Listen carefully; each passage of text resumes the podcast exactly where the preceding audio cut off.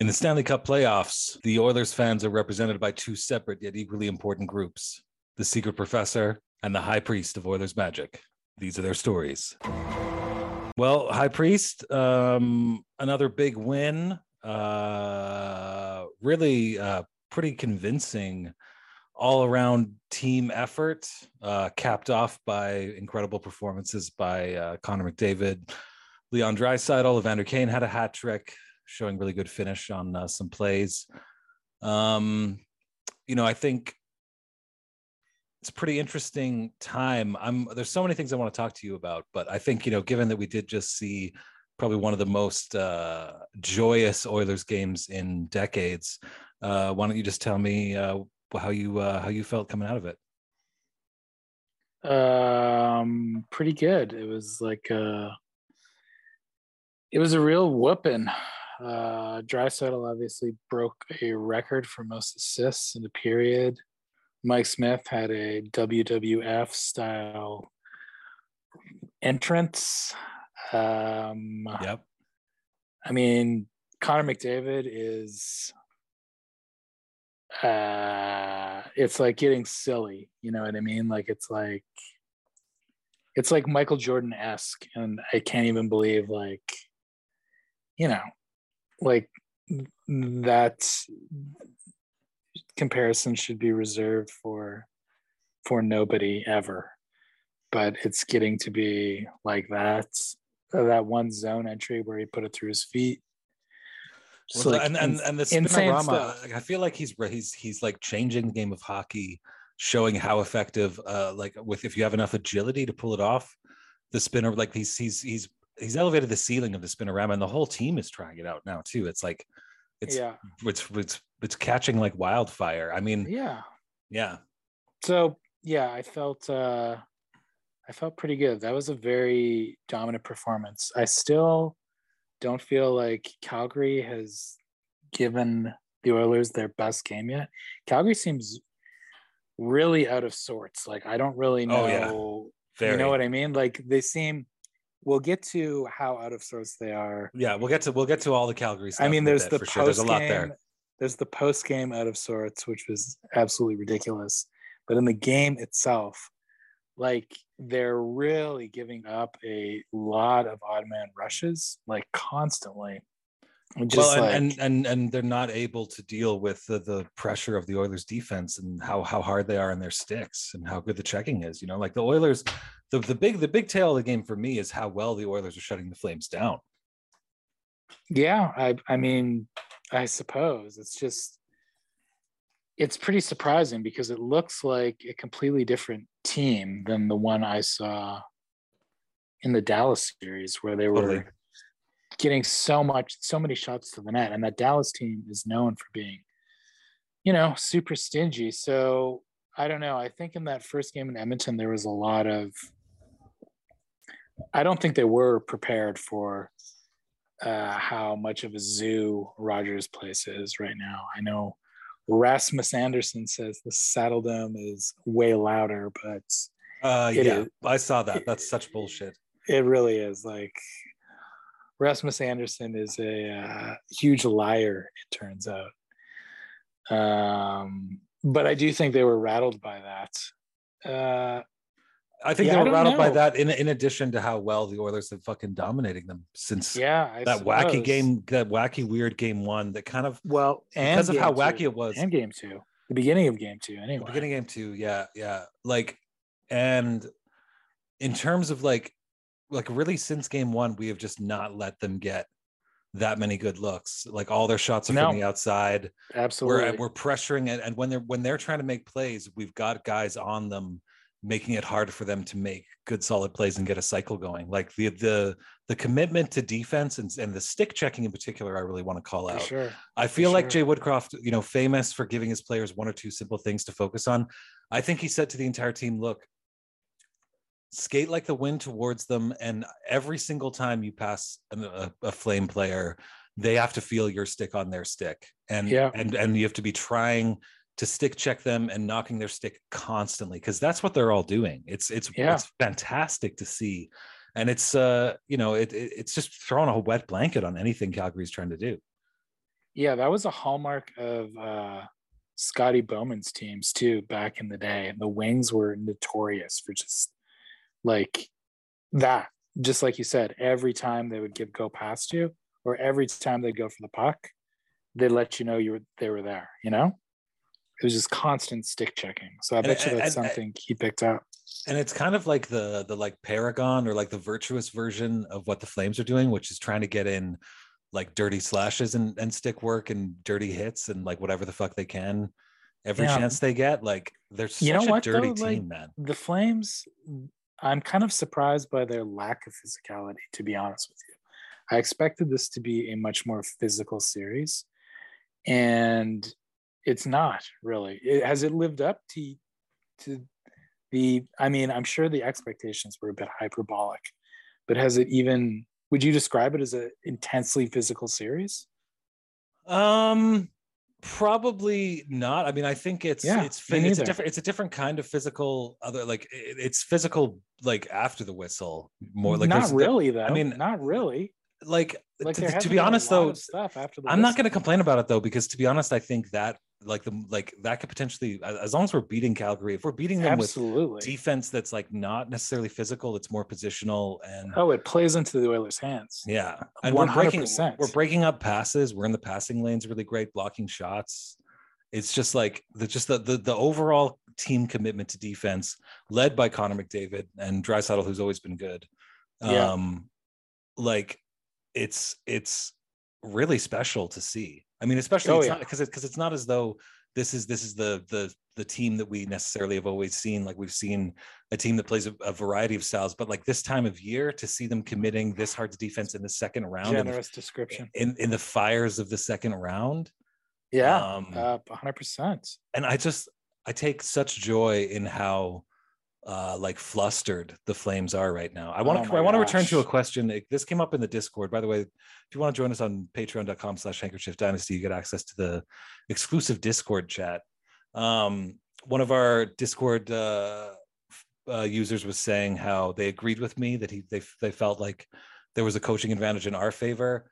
And I think you see a part of that, like last game, there were a lot of Flames players that like looked like they were constantly dying to get out on the ice and were just like almost frustrated that Sutter wasn't giving them the go ahead. You know what I mean? Like they were dangling off the edge of the boards. And I feel like one of the ways in which the Flames are reeling is they're saying, oh, well, if the Oilers are just like relying on their top guys to do it, why don't we just put our top guys out there all the time? You know, why don't we like pass it to them in the same way? And Sutter's not really doing that. He's kind of refusing.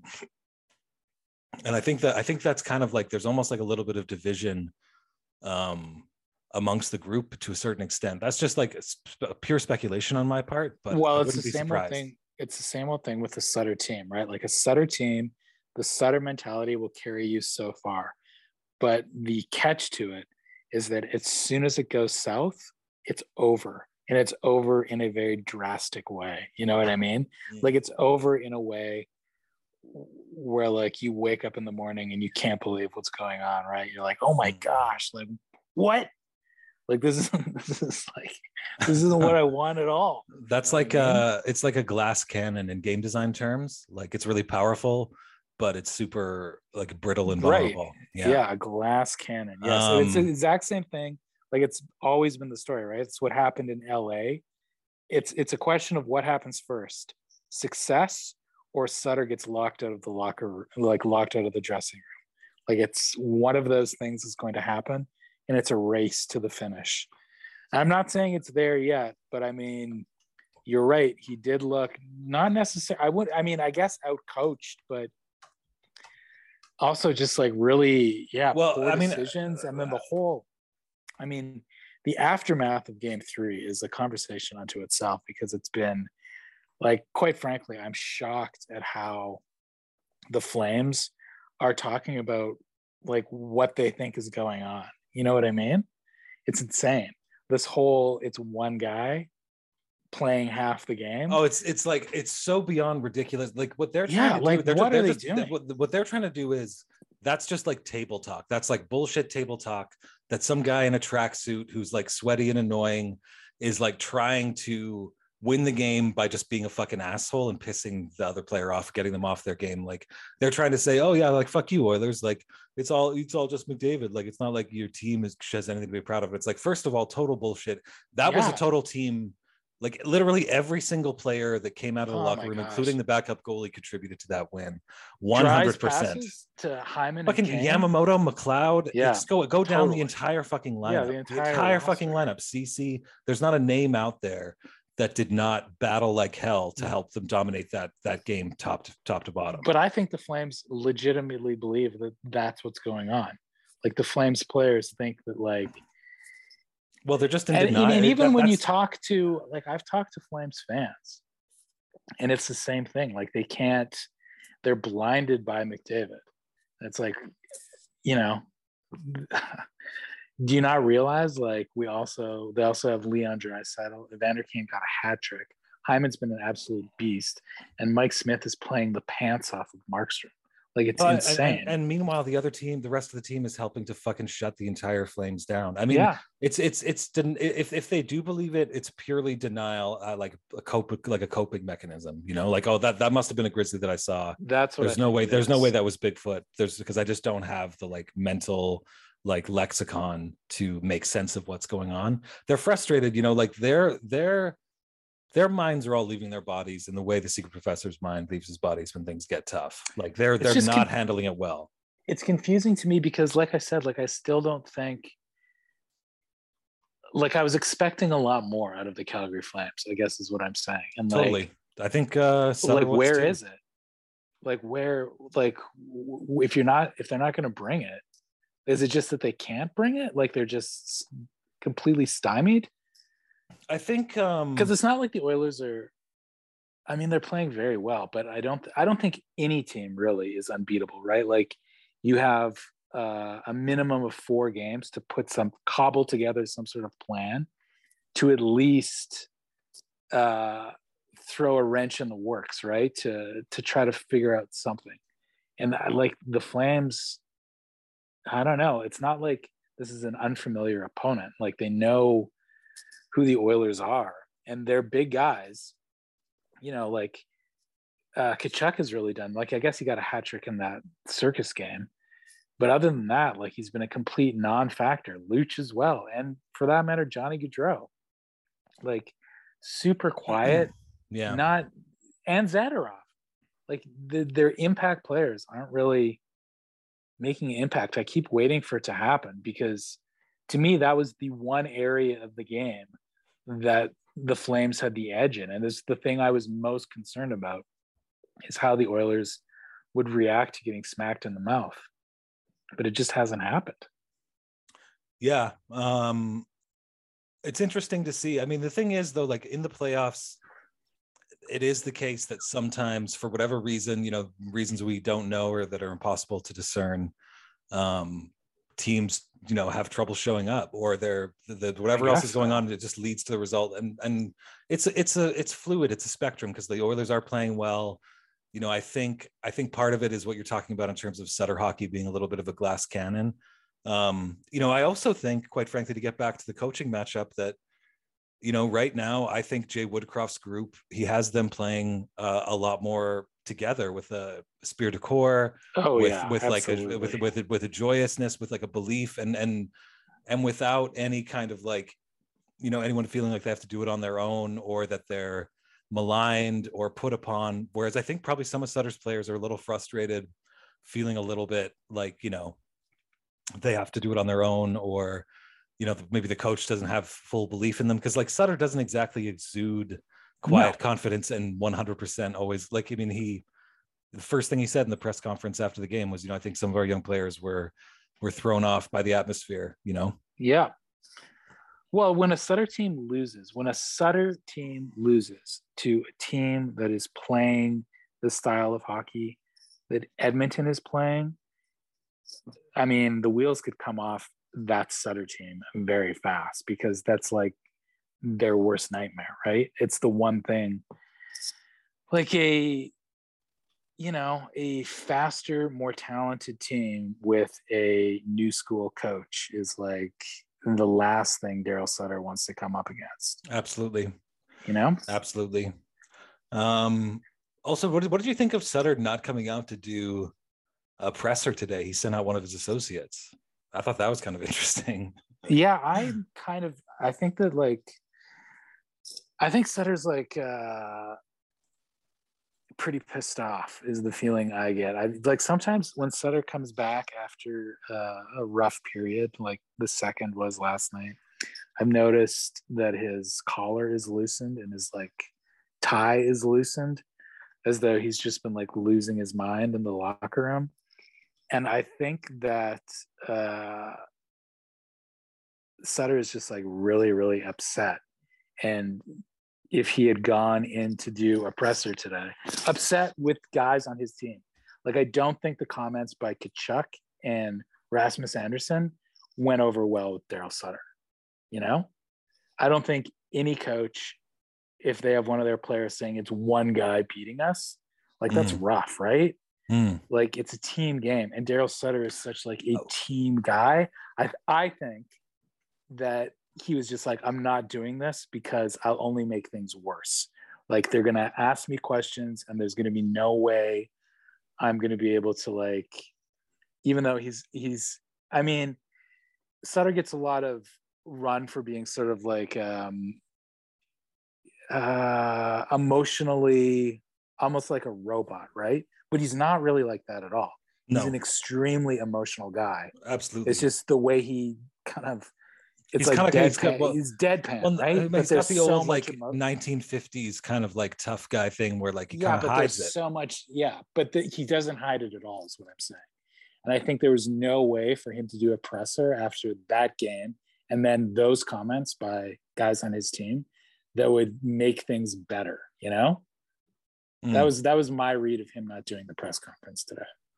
That's an interesting take. I mean, I agree. He probably would not be too keen on the whole.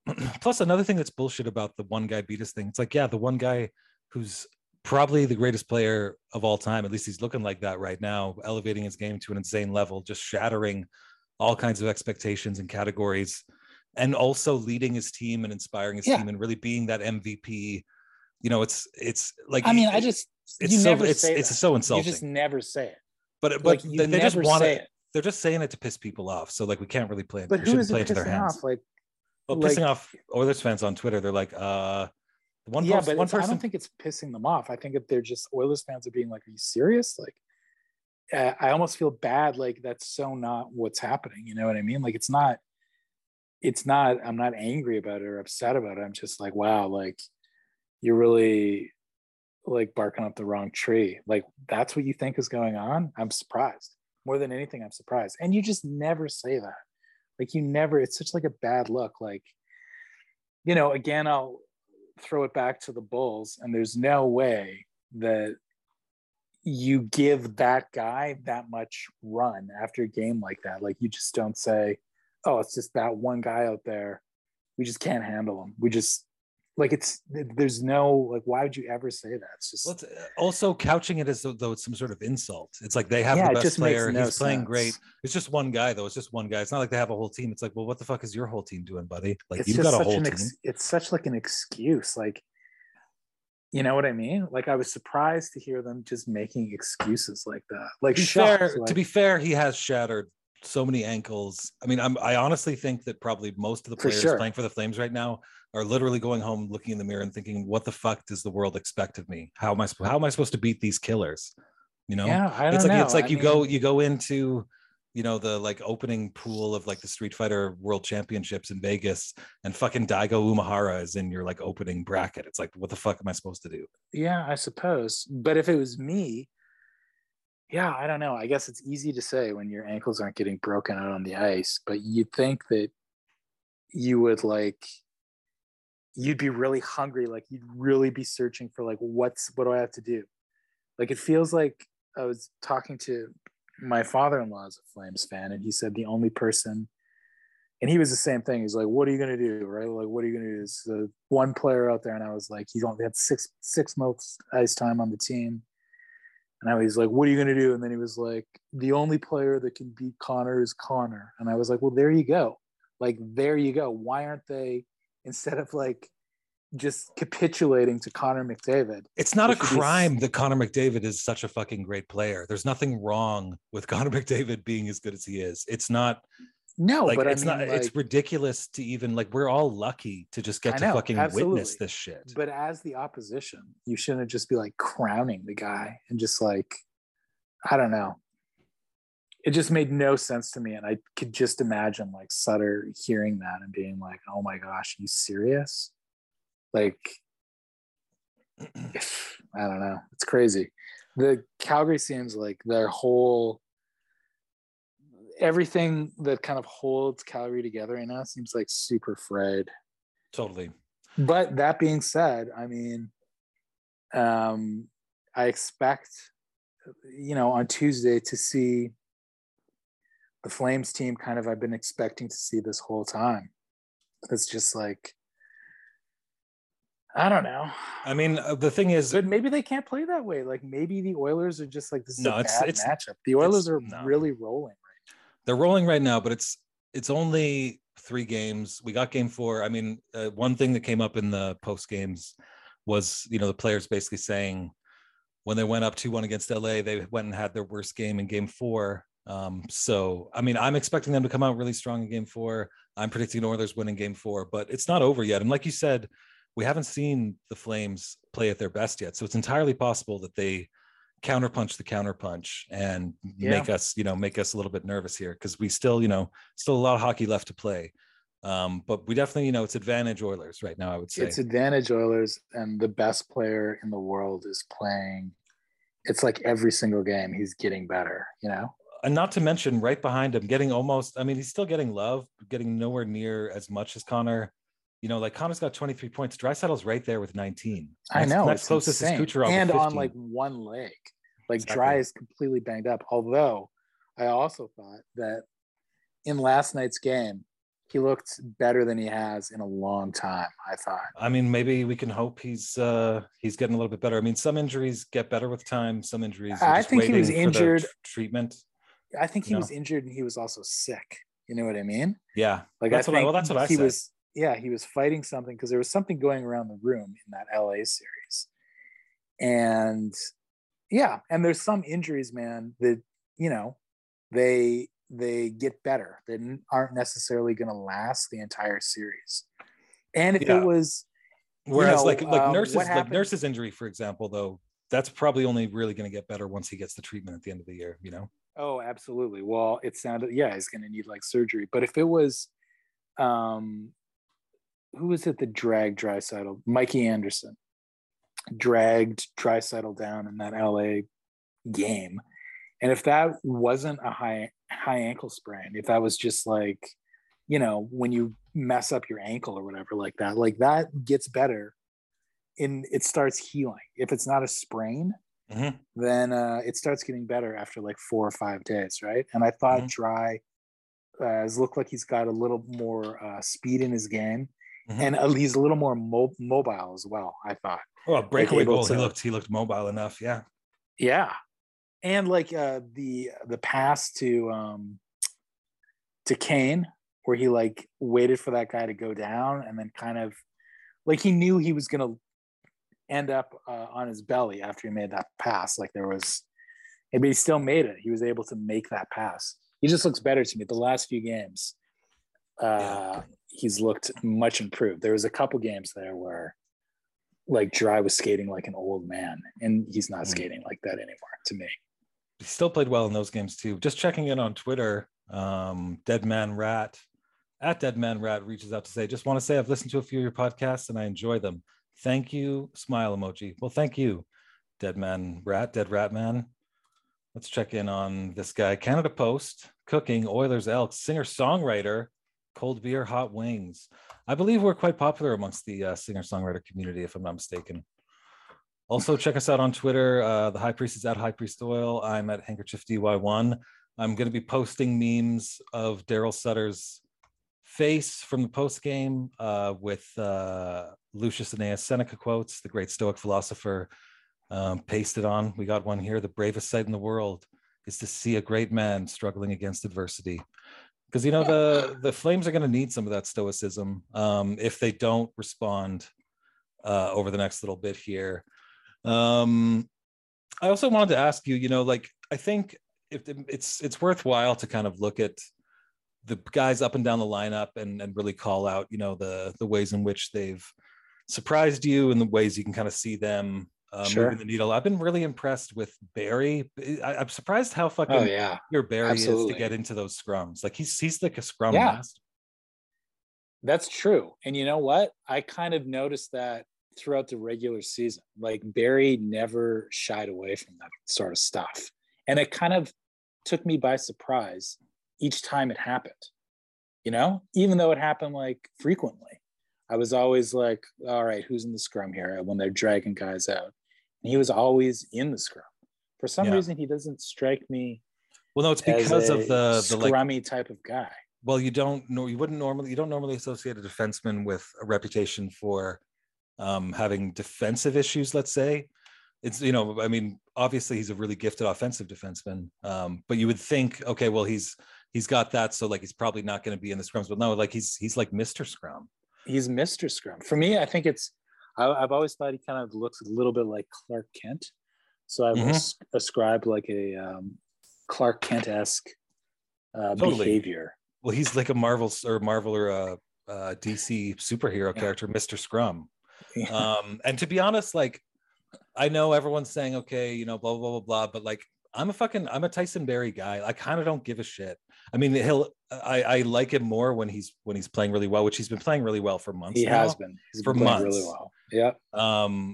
And I think there's just a huge cognitive bias with people, and they really pay close attention to the defensive miscues. They don't pay attention to the good sticks. You know, he breaks up plays, he blocks passes, he blocks shots. Like, oh man, never gets 100%. A lick of credit whenever it happens. 100%. So here's a shout out to Mr. Tyson Barrie. I posted this on Twitter. He's got a great profile. I noticed his profile during the media avail today. I think it could go on currency. It's a nice looking profile. He's supposed to be the funniest guy on the team. Did you know that? Oh, I totally believe it. Yeah. For what it's worth. I also want to call out. I mean, I'm getting more and more excited by this guy. He still is super young, still has a super bright future, I think. But like Ryan McLeod, oh man, like this is at the top of the page when you open the book that reads why you don't trade your second round picks, because this guy, you know, he's on the second power. He's centering the second power play. Yeah. He plays up and down the lineup. You know, he still has issues at times, but he skates like the wind. He's got skill. I'm impressed by his playmaking. I love that guy. I fucking love him. He's going to get one when he busts up the middle like that. Mark my words. He's going to get one during these playoffs where he just flies through everybody, because it's happened 2 or 3 times and he's lost the puck, or like he kind of hasn't got the shot away, or he's been sort of like poke checked at the very last second. Just a matter of time, though. Explosive speed. Like when he does that, you remember it for the whole game. You know what I mean? Like totally. So fast, totally. So fast and graceful. He's got a level of grace that a lot of hockey players. It's like, it's not really something talked about in hockey, but like a really good hockey player has like a certain amount of grace about the way they move. Yeah, you know, in the skating. Also, you know, we got to bring up fucking Hyman. Like, goddamn, look, Chaim next year in Jerusalem. He's the greatest Jewish athlete of all time. I'm just gonna say it right now. You know, it might be. Well, I don't know. There's been some good with Sandy Koufax, pretty good. I'm not, but he's not gonna Koufax us. He's not gonna say I won't play on the Sabbath. So Sandy Koufax, okay, maybe number 2 after Koufax. Yeah. I just fucking love this guy with every fiber of my sports fan heart. Yeah. Everything, literally everything he does is magic. It's like the Police song, but just like my regular 24-hour everyday life. So much heart. The Toronto Maple Leafs are so sad to not have this guy anymore. Every other team in the league is wondering why they didn't try and push hard to sign him. No kidding, right? You know, and I think also, you know, this is a bit, sometimes people don't really want to give him tons of credit, but quite frankly, Nuge is a super important part of this team. He's got, you know, like 8 points in 10 games. They've tried him out on several different lines. He's kind of the guy that plugs in wherever there's kind of like the leftovers for those other lines. I thought his line looked really good.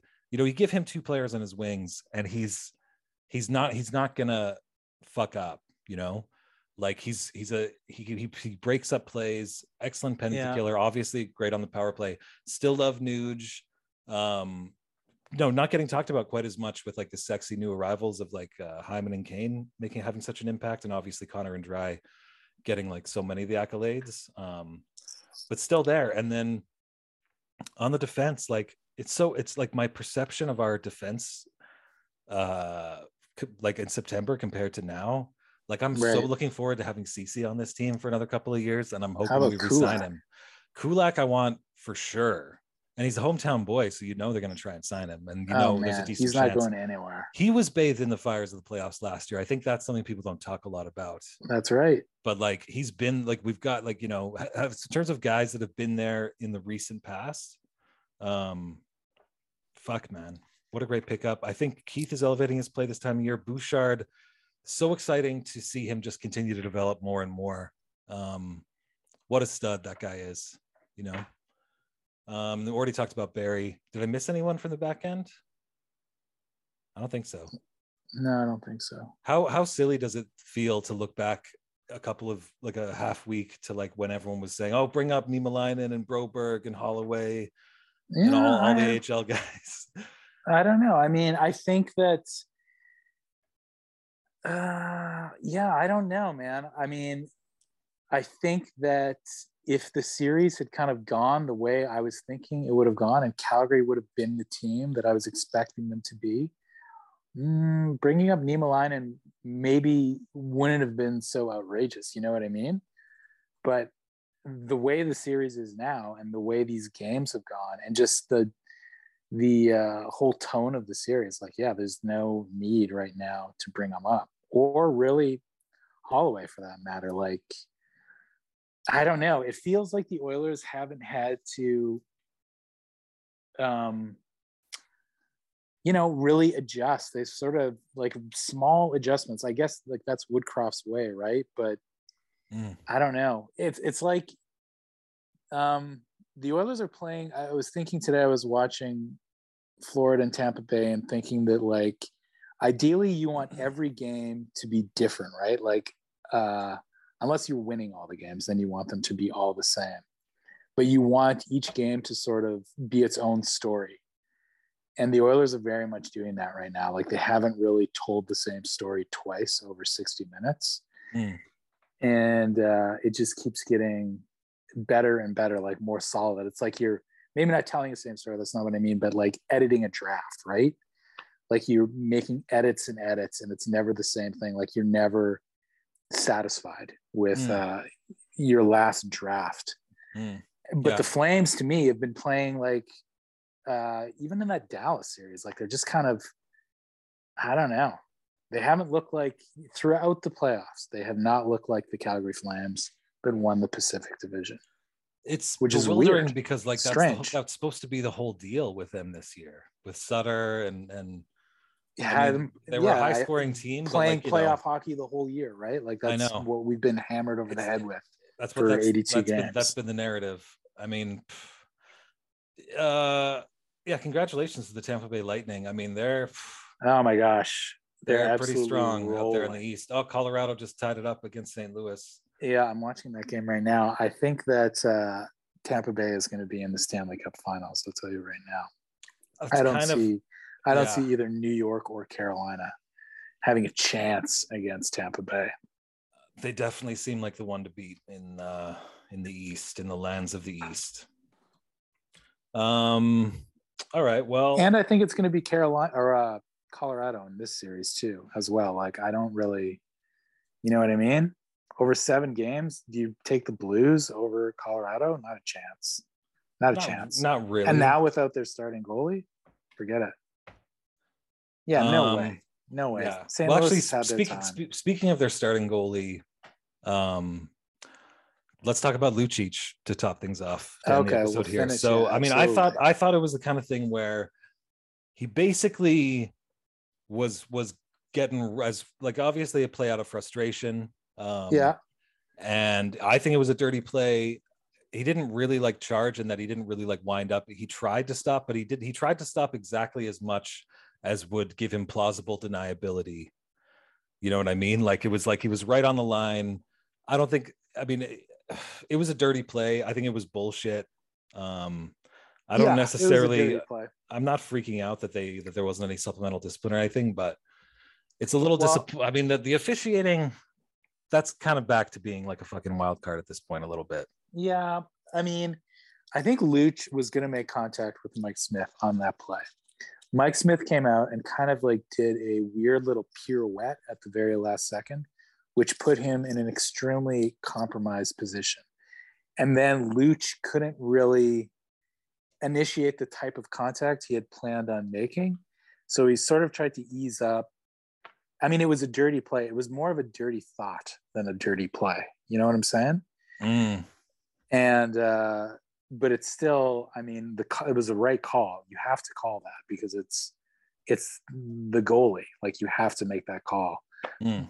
But it was also like, yeah, no supplemental discipline or anything like that. But that being said, the Oilers are extremely lucky. Like, don't tell me that your heart wasn't beating a whole lot quicker when you saw Mikko Koskinen go into the net with 8 minutes left and the Oilers like a 3-goal lead. Like, I wanted that 5th goal really bad at that point. Like, I kind of thought that the Oilers needed a 5th goal. Mm, I wasn't too worried. We played so well the whole game. Yeah, I know, man. But Mikko Koskinen had a pretty rough outing last time I saw him. Yeah, we need to surround Mike Smith with priests and healthcare workers and that's what I'm saying. That's stem cells, basically, like just like bathe them in a big vat of stem cells from here on out. And also, like, Mike Smith, like, that was a, you know, like, were you concerned when Mike, like, when that happened? Because it didn't look good.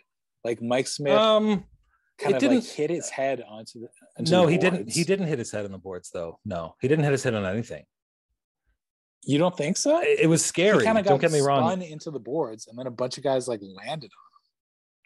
Yeah, I think, I mean, he said in the post game that he didn't hit his head on anything. It looked like he kind of like got like pushed off of his kind of balance there. It was scary for sure. Don't get me wrong. It was scary. Yeah, it was very scary. But I think, you know, I'm just going to focus on staying positive and just trying to enjoy the next game as much as possible, because I really like the way the team's playing right now. And it's nice that we're at home for game 4. Any final words? No final words. I also really looking forward to game 4, man. This Blues game might get ugly, huh? Are you watching this? I'll probably turn it on as soon as we get off. 3-1 Colorado now. They've scored, damn. Like, yeah. Really looking forward to game 4, obviously. The city is very electric right now.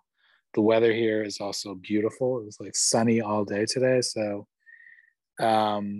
it feels very good being in Edmonton right now. Experiencing this, like, you couldn't really ask for better results. Flames fans are hurting. And also, I wanted to mention, after the past 2 seasons, like, what we really wanted, I think, was to get out of the first round, right? Like, that was like the big thing. Mm-hmm. So there's a feeling right now of the fans still want more. You know, we really obviously won't be satisfied until the Oilers win, but there's a real like lightness to the fan support right now, where like everyone's just there's no real pressure being put on this team from the fan base, from the majority of the fan base. Mm-hmm. I'd say, like, so it's like it's a really good feeling. It's extremely positive. The environment is like extremely positive. I'd say that even on Twitter, the negativity has been lessened by like a good 60%. Shocking. Yeah.